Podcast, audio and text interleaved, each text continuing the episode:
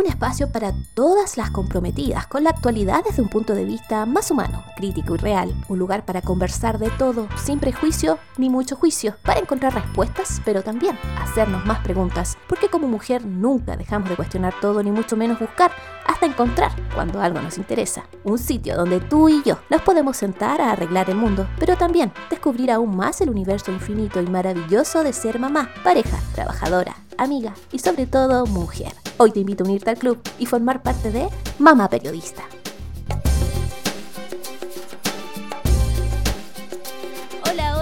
Bienvenidos a un nuevo episodio de Mamá Periodista, el capítulo número 5 de esta primera temporada y que estamos muy felices porque hemos podido aumentar un poquito la audiencia. Así que eso quiere decir que nos están escuchando, que a ustedes les están gustando nuestros contenidos y nos da mucho, mucho más ánimo para poder seguir trabajando para ustedes. Aprovecho de darles la bienvenida oficial a todos aquellos que nos escuchan por primera vez.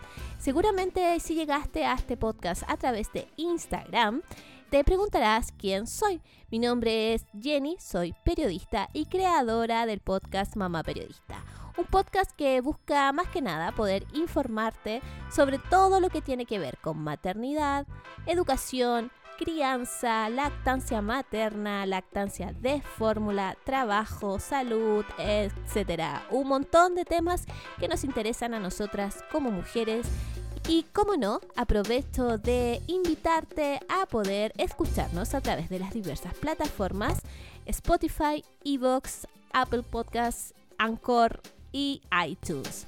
Si tienes alguna de esas plataformas, puedes descargar cada uno de nuestros capítulos y así escucharlos cuando más quieras o cuando tengas el tiempo de hacerlo. También aprovecho de invitarte a visitar nuestras redes sociales. En Instagram nos encuentras como mamá-periodista AU. Ahí puedes informarte sobre todos los temas que conversamos a través de este podcast y también generar debate con respecto a diferentes informaciones que tienen que ver con la crianza y la maternidad.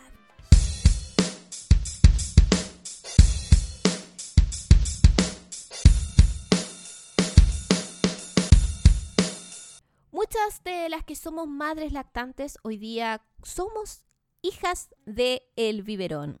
Por mucho tiempo nuestras madres no dieron el pecho o amamantaron a sus hijos porque existía una tendencia social muy fuerte que potenciaba la alimentación de los bebés con leche artificial.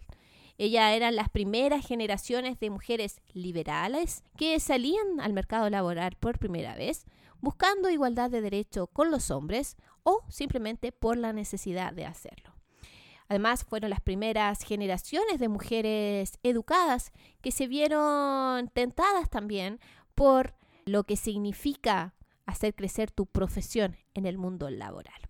Es en este proceso de cambio social en que nacieron y que, y que crecieron nuestras madres, en el cual tenían que enfocarse para romper ciertas barreras sociales que impedían que se les valorase equitativamente con los hombres y tuvieron que sacrificar muchas, muchas cosas.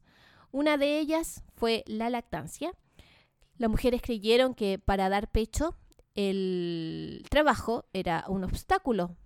Además, socialmente había una, potente campaña en ese tiempo de, de desprestigio a la lactancia materna que apoyaba con fuerza la alimentación con leche artificial. Obviamente es lógico que muchas de las mujeres de esa época, muchas de las mujeres de la época de nuestras madres y abuelas, renunciasen por completo a la lactancia materna, pues el mensaje que recibían tanto de su entorno familiar, médico y social era que la lactancia artificial era mucho, mucho mejor. Así es como nacemos nosotras, las hijas del biberón. ¿Cómo afectó eso a la lactancia hoy en día? ¿Cómo nos afecta hoy como madres que queremos hacer un cambio en este pensamiento. Obviamente que el hecho de que nuestras madres no amamantasen o solo lo hicieran durante unas pocas semanas o meses, nos dejó una huella y una presión social pro lactancia artificial que experimentaron obviamente ellas en su juventud o mientras fueron madres por primera vez. Esta, esta presión social pro lactancia artificial hoy en día trae consecuencias sobre la lactancia de sus hijas. A todas nos pasa que cuando tenemos nuestro primer hijo, el modelo de referencia más inmediato obviamente es nuestra madre. Asimismo, es nuestra madre quien más nos acompaña en el posparto y es ella a quien obviamente nosotras les pedimos consejo e información en primer lugar. Es ella la que también nos ofrece un marco seguro desde donde iniciar la crianza de nuestro pequeño bebé. Sin embargo, cuando nuestra madre es una mujer que no dio pecho jamás, es muy difícil que nos pueda ayudar, que nos pueda dar soporte y que nos pueda acompañar en los inicios de, nuestra lactancia. ¿Por qué? Porque no saben cómo hacerlo. Eso genera que las hijas del biberón, nosotras, las hijas del biberón, nos encontremos muy, muy perdidas al respecto ya que no tenemos un modelo cultural o de referencia en, cuanto a lo que significa amamantar. En muchas ocasiones esto nos lleva a buscar información a través de Internet, a educarse por ellas mismas y a buscar consejos en otros tipos de personas. Estas personas pueden ser médicos, pueden ser matronas, pueden ser amigas, pueden ser dulas o pueden ser asesoras de lactancia y de ellas es sobre lo que queremos hablar el día de hoy. ¿Quiénes son? ¿Cómo nos ayudan? ¿Dónde se forman? ¿Y para qué yo necesitaría una asesora de lactancia? Todas esas cosas y más es lo que vamos a conversar en el capítulo número 5 de Mamá Periodista.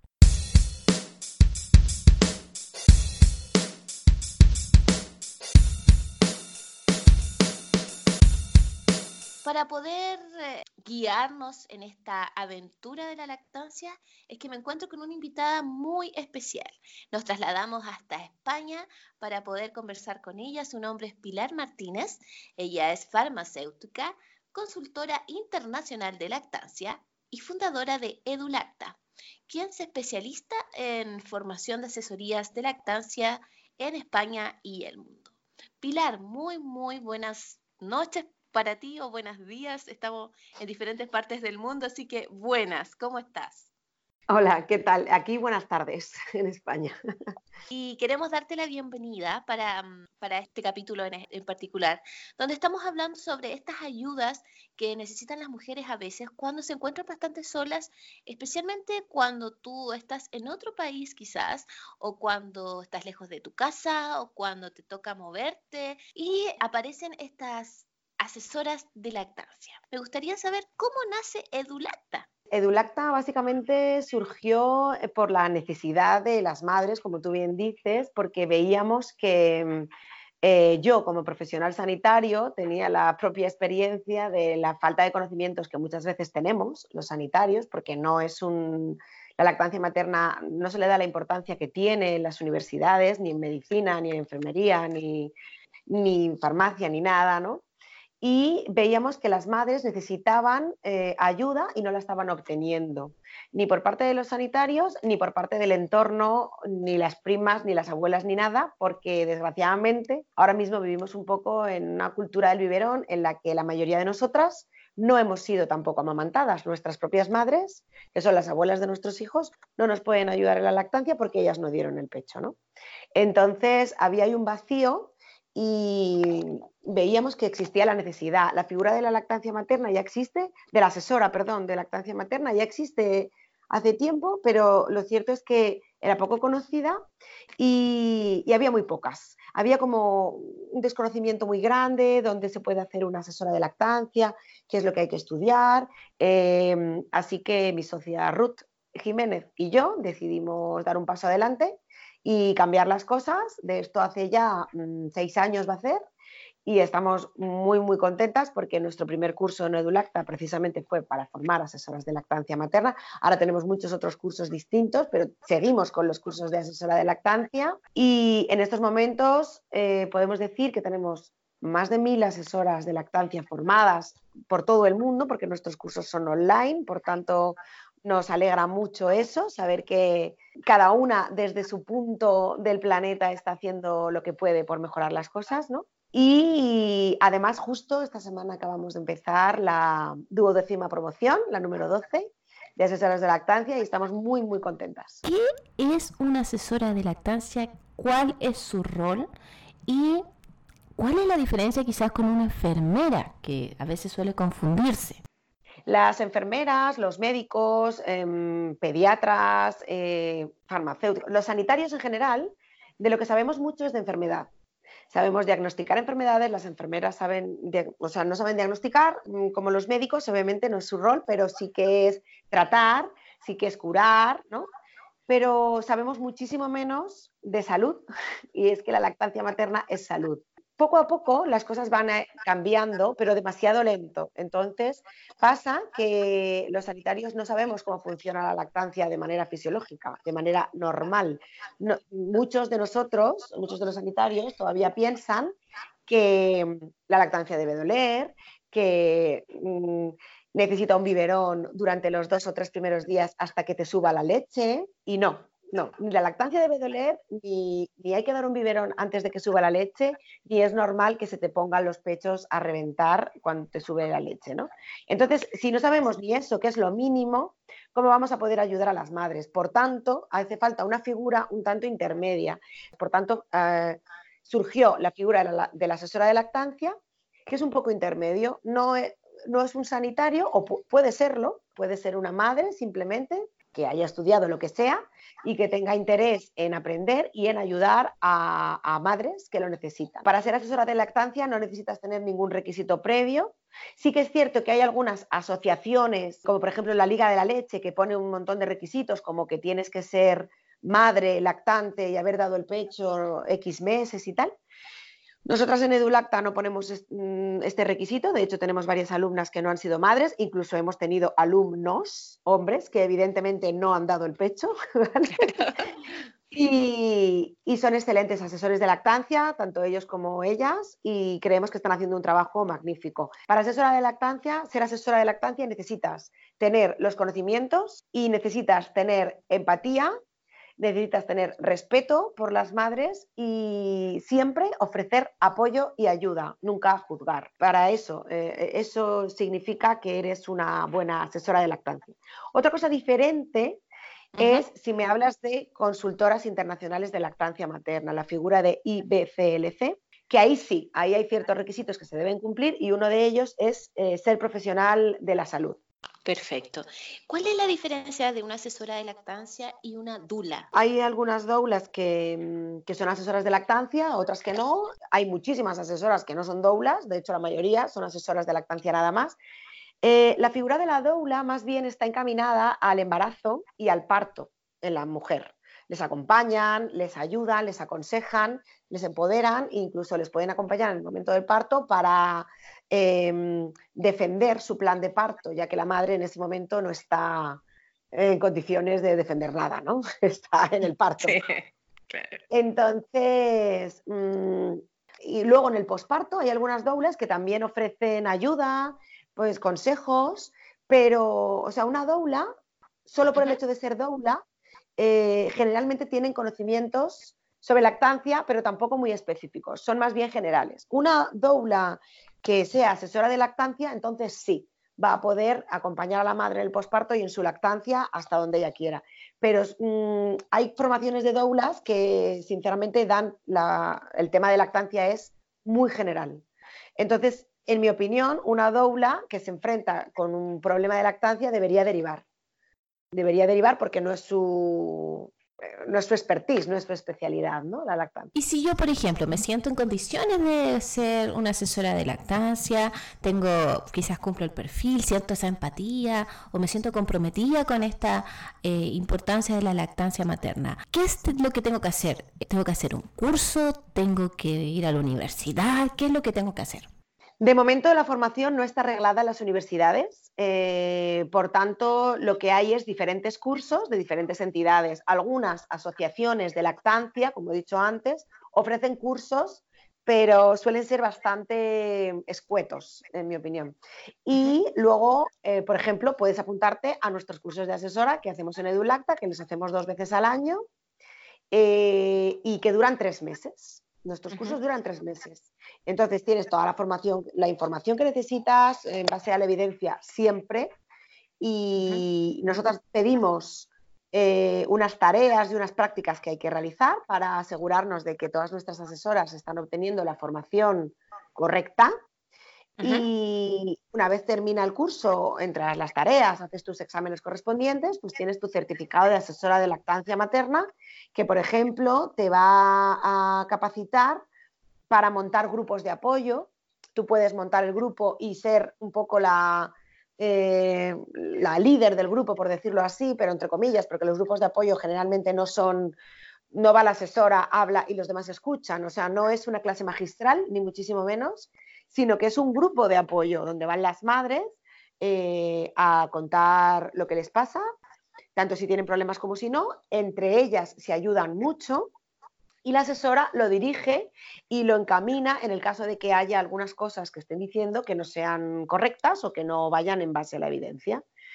También te capacita para dar charlas de lactancia. Muchas de nuestras asesoras están dando conferencias y charlas, las llaman para congresos. Muchas también de las nuestras, claro, como son sanitarios, em, están cambiando los protocolos de sus hospitales, de sus centros de trabajo en cuanto a la lactancia materna. La semana pasada me escribía una alumna nuestra que, junto con otra que también es alumna nuestra, que las dos trabajan en neonatología en un hospital y están haciendo un nuevo protocolo de lactancia materna para prematuros en su hospital y están súper orgullosas. Han montado un comité de lactancia de las cuales ellas son miembros, en fin, están haciendo muchas cosas y todo eso puedes hacerlo siendo asesora de lactancia. Y claro, y te da la libertad también de, de poder emprender según cuál sea tu especialidad también. Sí, por supuesto, también tenemos muchas que se han montado su consulta, su consulta de lactancia. Algunas van a los hospitales a ayudar a las madres, otras van a sus casas y otras eh, se han montado su propia consulta presencial y otras se han montado también su consulta virtual online por Skype y están viendo a madres de todo el mundo ayudándolas con sus lactancias. O sea que puedes hacer muchas cosas. Una pregunta quizá un poco más personal. ¿Tú crees que la salud pública está en deuda con la lactancia materna? Yo creo que sí, porque en mi opinión la lactancia materna es una cuestión de salud pública. Esto es una frase que yo digo constantemente porque es así. La lactancia no solo mejora la salud del bebé, que es algo evidente, ¿no? que, la, que la evidencia científica lo lleva demostrando más de 100 años, este niño va a tener menos infecciones, va a tener menos enfermedades, va a tener mejor salud en general y, va a mejorar su salud a lo largo de toda su vida, cuando este niño sea adulto, va a tener menos problemas cardiovasculares, menos riesgo de obesidad, menos problemas de ansiedad, ¿no? Pero es que no solo eso, sino que es que además eh, mejora la salud de la madre, eh, previene el cáncer de mama, previene muchos tipos de cánceres, es la madre eh, va a tener mejor salud también cardiovascular, va a tener menos riesgo de osteoporosis. Es decir, la lactancia materna es exponencial su, beneficio en la salud. Toda la sociedad sale beneficiada de que un bebé tome lactancia materna. ¿Vale? Entonces, creo que es fundamental que desde los organismos de la salud de los países se tome más en serio, porque de momento no se está tomando lo suficientemente en serio. Exactamente. ¿Cuándo yo necesito una asesora de lactancia? ¿Cuándo es el momento en que yo digo, sabes que de verdad lo necesito?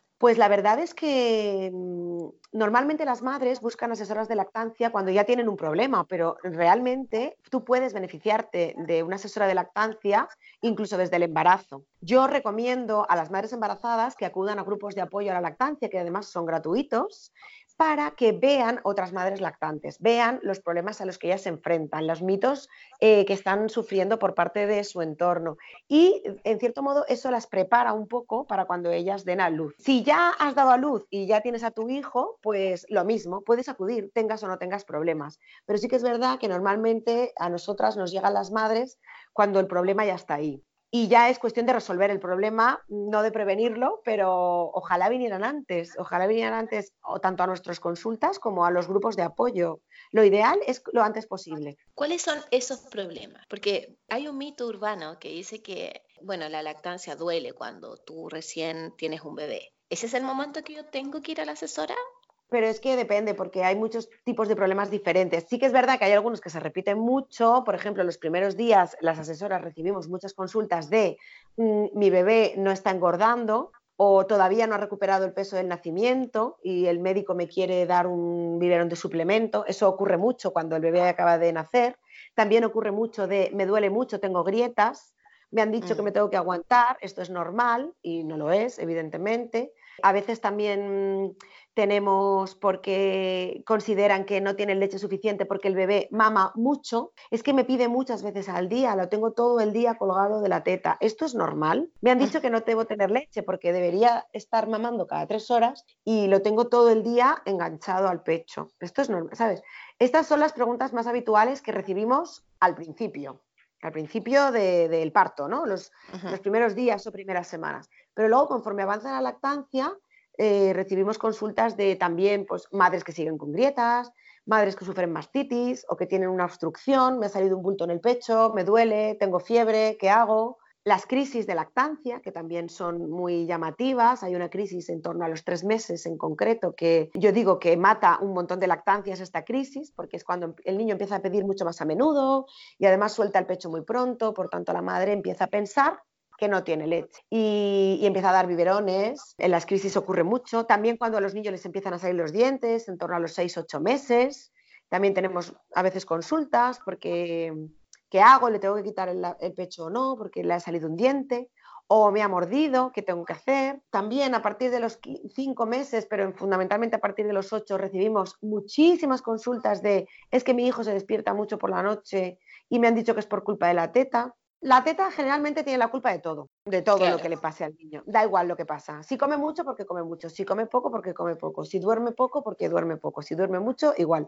Da lo mismo. Pase lo que pase, la teta siempre tiene la culpa. Entonces, claro, em, las madres tienen dudas y entonces acuden a las asesoras. Si hubieran acudido más pronto, probablemente estas dudas ya sabrían que iban a ocurrir, porque ya han visto a otras madres que han pasado la crisis de los tres meses, o ya han visto otras madres eh, cuyos hijos a partir de los ocho meses empiezan a despertarse mucho, que es lo habitual, y no tiene nada que ver con la teta, ¿no?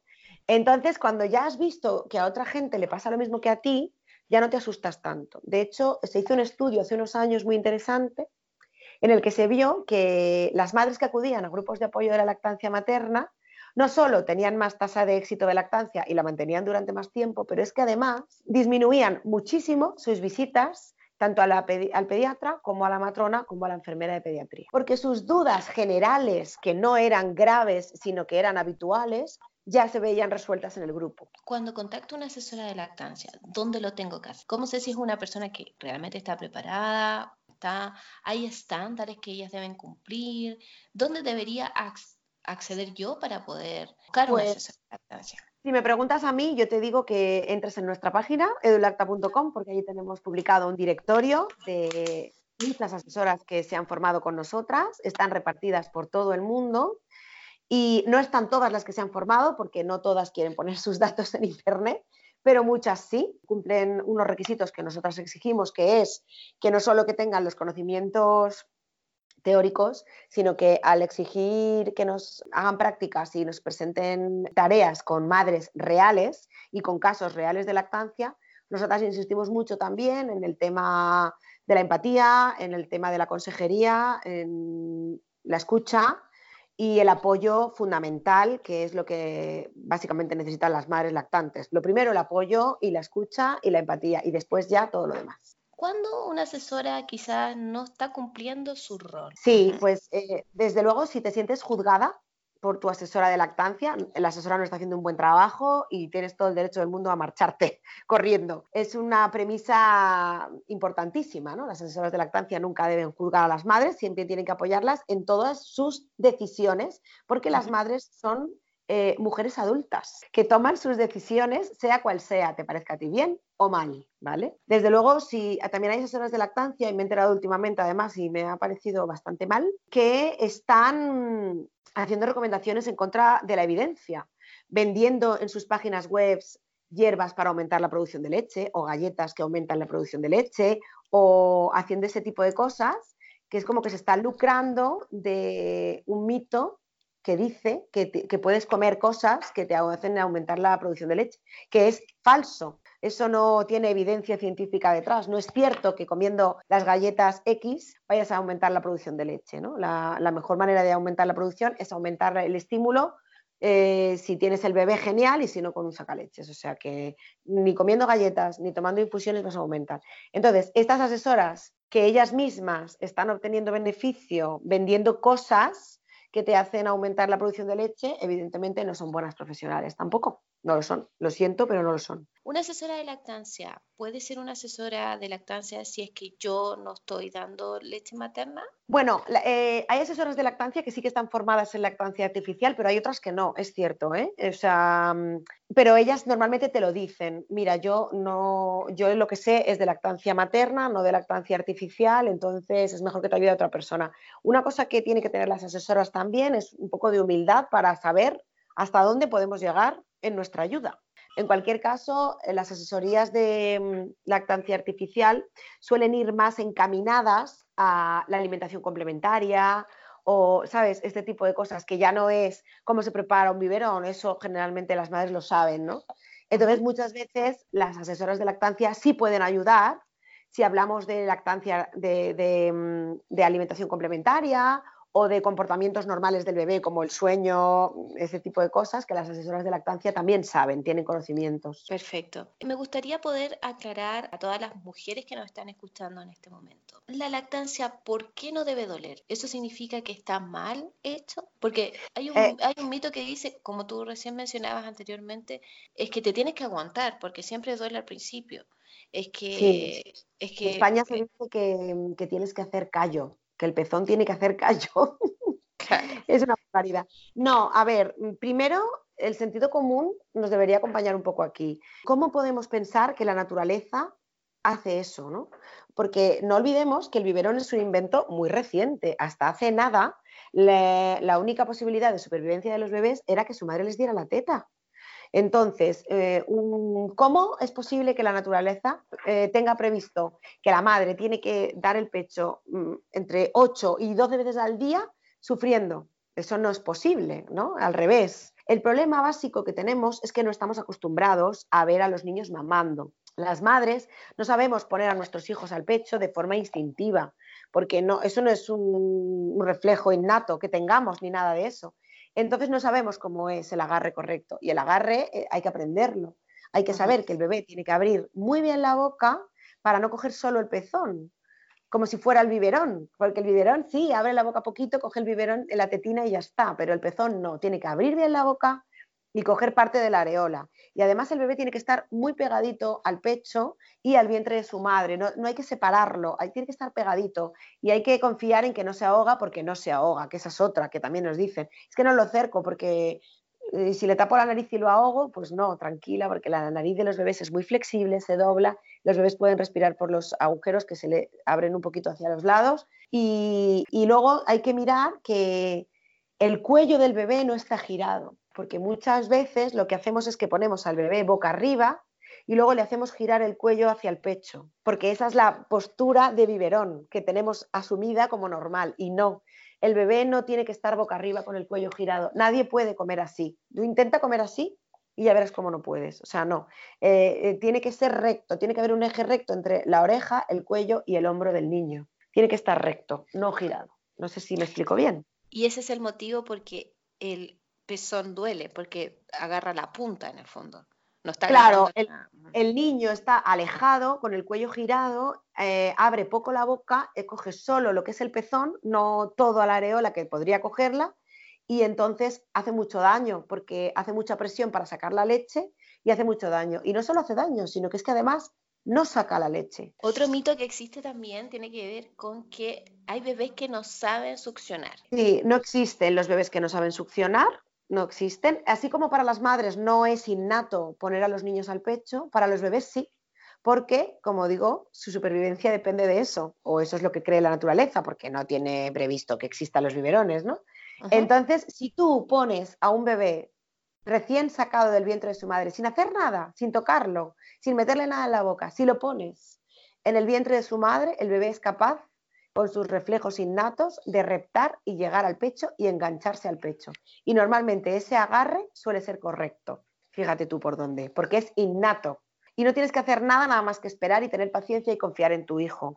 Otra cosa es que hablemos de bebés prematuros. Los bebés prematuros, algunos, todavía no tienen todavía bien desarrollados los reflejos, la coordinación de succión, deglución todavía no está bien desarrollada y ahí sí que puedo, puedo aceptar eso, ¿no? que puede haber algún problema. Pero en bebés a términos normales, sanos, todos los bebés saben mamar, todos. Todos, no existe entonces bebé que no le guste la teta, como no existe. Es imposible, es imposible. De hecho, lo que hay muchos son bebés que no les gustan los biberones, ni las tetinas, ni el látex. Eso sí, porque les parece algo extraño que su eh, instinto les dice que eso no está bien y por eso muchos rechazan los chupetes, les dan angustia, ganas de vomitar y de todo, porque no le gusta que le metas en la boca otra cosa que no sea la teta de su madre. Sí que es cierto que hay algunos bebés que por lo que sea no están cogiendo el peso y están muy adormilados, que cuesta mucho despertarlos para que cojan el pecho. Pero eso no significa que no les guste la teta o que no quieran la teta. Significa que hay que estimularlos y espabilarlos y despertarlos porque ese bebé es lo que llamamos un bello durmiente, que son, entra en un círculo vicioso, ¿no? Como tengo muy poca energía, pues no me despierto y duermo para, para, recoger energía. Pero como estoy durmiendo, no mamo. Y entonces no mamo, no tengo energía. Y duermo más y así voy, ta, ta, ta, ta, ¿sabes? Pero eso es un problema puntual que tienen algunos bebés, no todos, ni muchísimo menos, y que eh, ese problema no significa que el niño no quiera mamar o que no le guste la teta, sino que eh, lo que tiene es un problema de peso, ¿vale? Mm, de falta de peso y hay que, hay que darle de comer y hay que estimularlo para que no duerma tanto. ¿Existen mujeres que no tengan leche? Existen, pero son muy poquitas. O sea, yo siempre digo que tienes más posibilidades de que te toque la lotería a, que te toque no tener leche. ¿Y por qué hay tanto, escuchamos tanto de nuestras madres, de nuestras abuelas que no tuvieron leche o que su leche no era lo suficientemente buena? Se escucha un montón eso. Y que por eso quitaron, dejaron la lactancia. ¿Eso es un mito entonces? Claro, esto es un mito muy extendido. Básicamente se trata de un mito extendido que se basa en la falta de confianza de las mujeres y las madres en su propio cuerpo. Ya está, es así.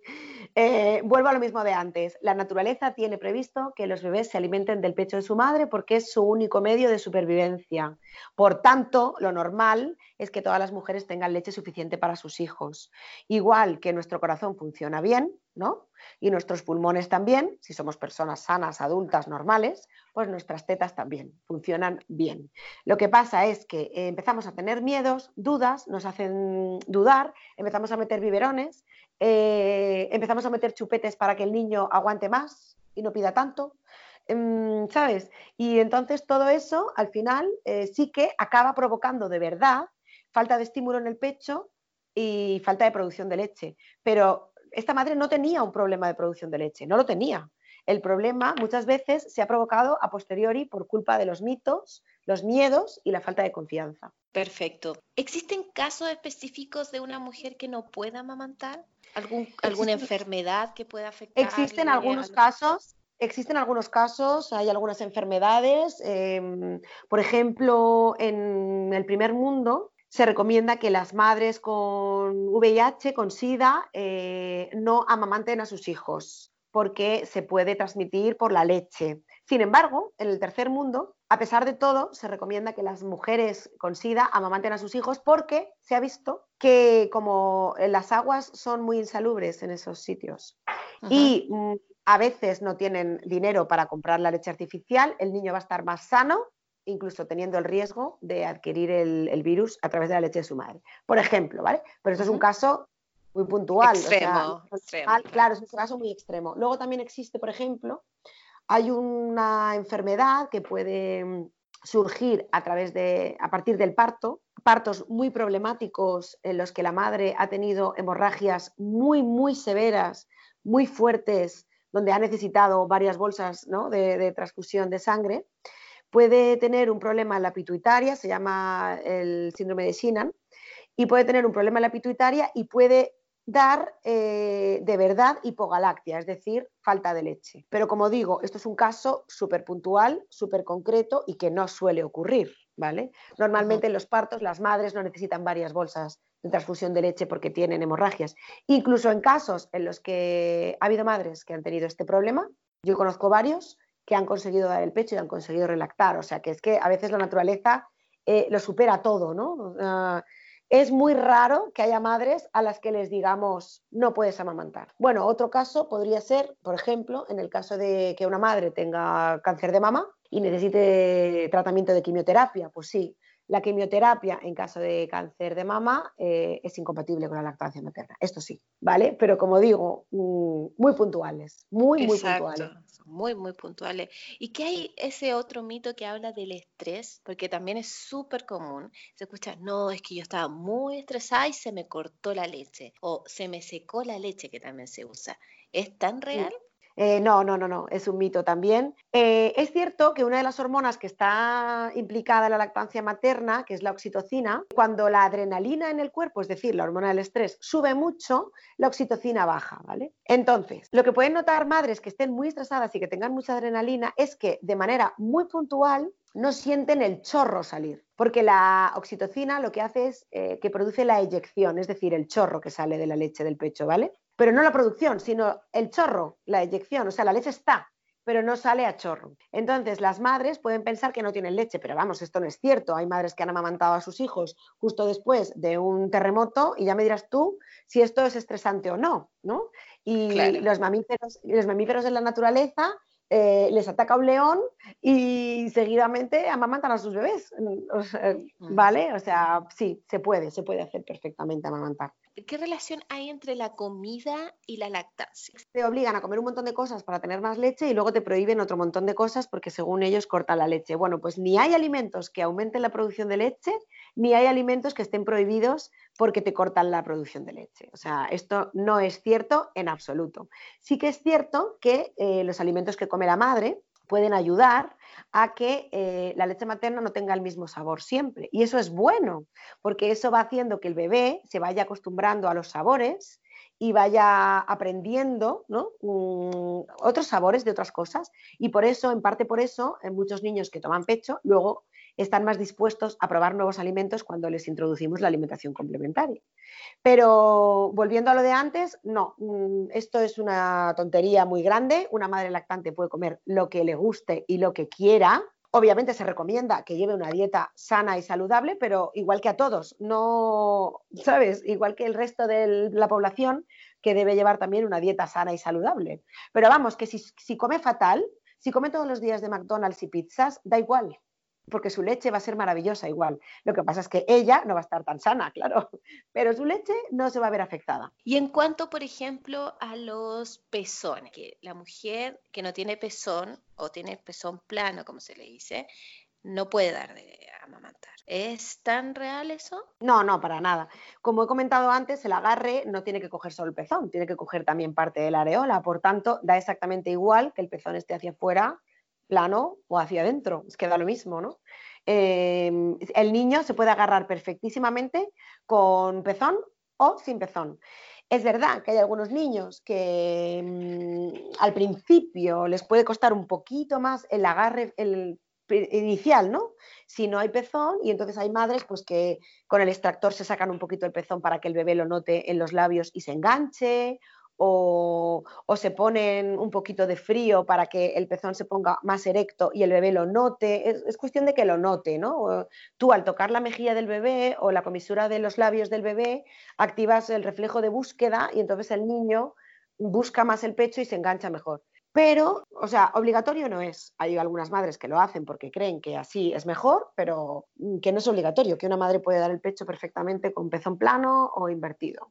Los casos reales de pezones invertidos que no pueden dar la teta son muy puntuales, muy mínimos, son raros, no son fáciles de ver. Por tanto, en general, las mujeres con pezón plano e invertido pueden amamantar sin problemas. ¿Y qué tiene que ver el tamaño de los senos? ¿Es tan real eso de que lo, cuando, ay, no, es que tiene los senos pequeños, nunca va a poder dar leche? O no, los tienes muy grandes, por eso eh, se te acumula la leche y tu leche está mal. ¿Es cierto? No, para nada. Bueno, como ves, hay un montón de mitos y todos súper extendidos. El tamaño del pecho no influye para nada en, la producción de leche ni en el estado de salud del niño. O sea, una madre con los, los pechos muy pequeños puede amamantar a su hijo exactamente igual que una madre con los pechos muy grandes. O sea, no hay ningún problema ahí. Desde tu punto de vista, ¿existe el destete respetuoso? Eh, para mí el destete respetuoso es cuando es respetuoso con las necesidades del bebé y de la madre, de los dos, porque la lactancia es de los dos.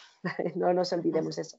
Entonces yo entiendo que existen particularidades y eh, circunstancias tantas como madres hay en el mundo, cada una lo hace lo mejor que puede, ¿no? Hay madres que vuelven al trabajo y deciden destetar completamente, hay otras que eh, destetan parcialmente, solo durante las horas en las que no están y luego por la tarde y por la noche siguen amamantando, entonces este niño toma lactancia mixta. A, mí cualquier cosa en la que el niño no sufra, ni la madre tampoco, me parece respetuoso. Lo ideal, lo ideal sería que el niño tomara lactancia materna exclusiva durante los seis primeros meses de vida, claro. Y a partir de los seis primeros meses de vida y hasta al menos dos años, que tome pecho junto con otros alimentos. Luego ya cada uno eh, con sus circunstancias hace lo que puede. Exacto.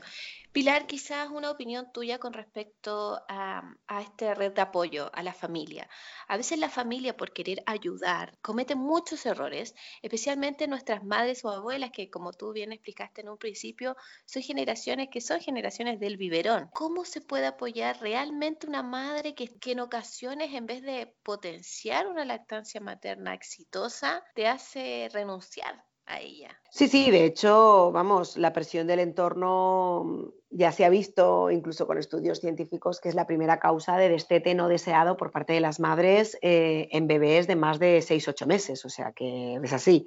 El entorno puede hacer mucho, mucho daño a una madre y por eso yo siempre recomiendo a las madres primero que busque apoyo fuera de su entorno, si su entorno no la apoya, si su familia no la apoya, no la entiende, no la comprende, que busque apoyo fuera de ahí, en grupos de apoyo, en redes virtuales, en asesoras de lactancia, seguro que va a encontrar mucha gente en su situación y segundo, recomiendo el sentido del humor. Yo, es que prefiero reírme de las situaciones absurdas, porque es así. Entonces, muchas veces, madres que me escriben súper angustiosas acaban riéndose tanto. Yo tengo un blog que se llama Maternidad Continuum, eh, en el que subo post y escribo post desde hace muchos años, desde, bueno, desde hace 11 años, fíjate si llevo ya tiempo ahí. Y, y tengo muchos vídeos de YouTube y muchos posts en el que hablo de esto, ¿no? De cómo enfrentarte a las críticas de la lactancia, a las preguntas tóxicas de ¿hasta cuándo le vas a dar pecho?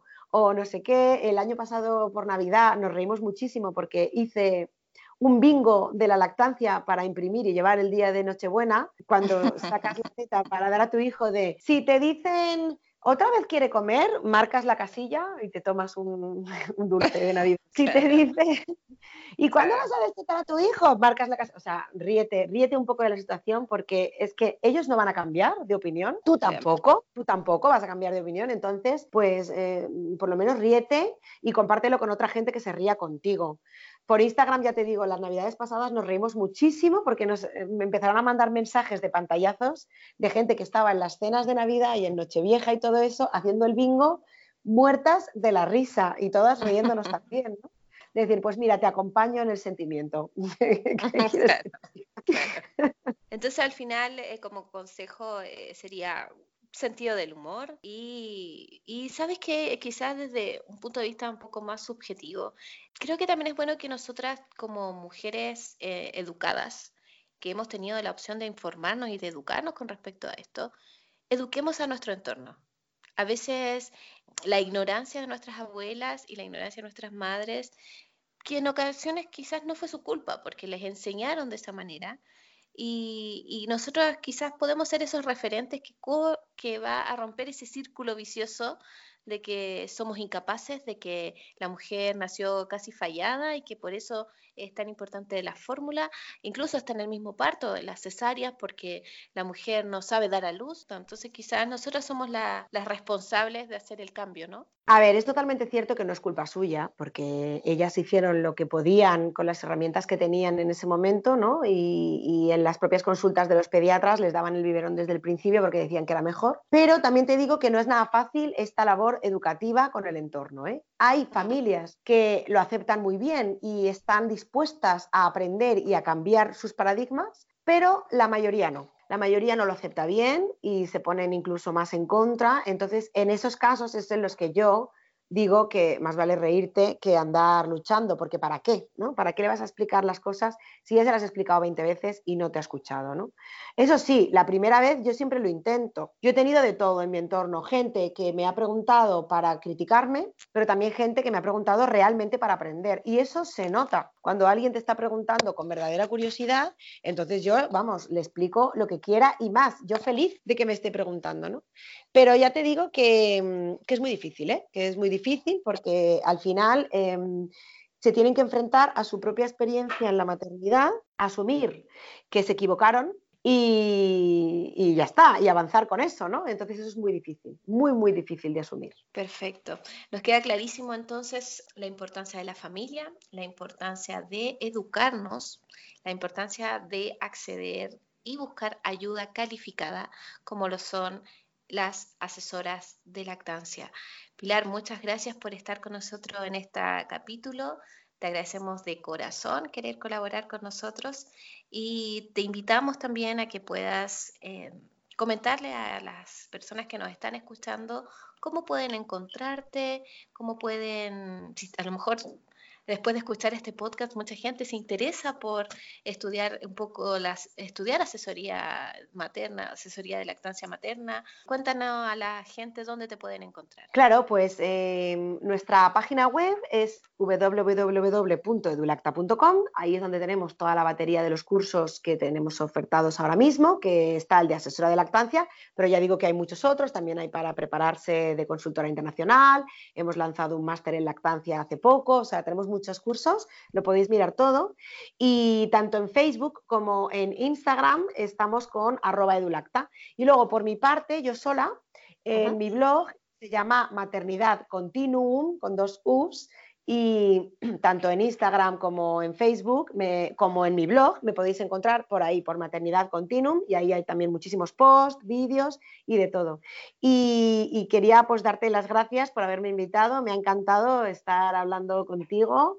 Me parece maravilloso que estés tú en Australia y yo en España y estemos aquí conversando tan normal. Es a mí es que me, me, encanta. Todavía me sigo asombrando ¿no? de las nuevas tecnologías.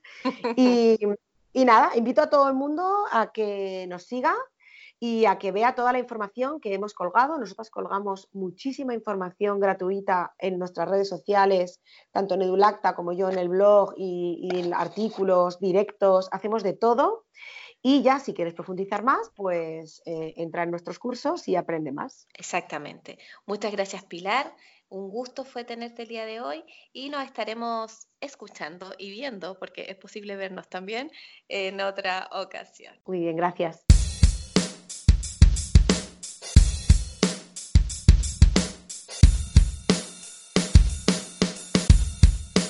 Y bueno, si estás interesada en contactar una asesoría de lactancia porque estás teniendo desafíos en el inicio o durante tu lactancia materna exclusiva, puedes hacerlo eh, buscando en la página de EduLacta, donde está el listado de todas las asesoras de lactancia alrededor del mundo que han sido certificadas por ellos. Y también puedes acercarte a tu centro médico más cercano, ya sea un hospital, un centro comunitario, dependiendo del país en el, que te encuentres, y solicitar asesorías en lactancia. Generalmente hoy los países latinoamericanos están realizando este tipo de ayuda a las madres primerizas o las que no, que necesitan eh, apoyo en este proceso de lactancia. Con esto entonces terminamos el capítulo del día de hoy, agradeciendo un montón tu compañía y sobre todo el que quieras escucharnos. Si este capítulo te gustó, te informó, y te ayudó en todo lo que estás viviendo como mamá, entonces déjanos tus comentarios, suscríbete al canal para que no te pierdas ningún capítulo. Yo me despido por mi parte, te agradezco nuevamente tu compañía y nos vemos en un próximo capítulo de Mamá Periodista.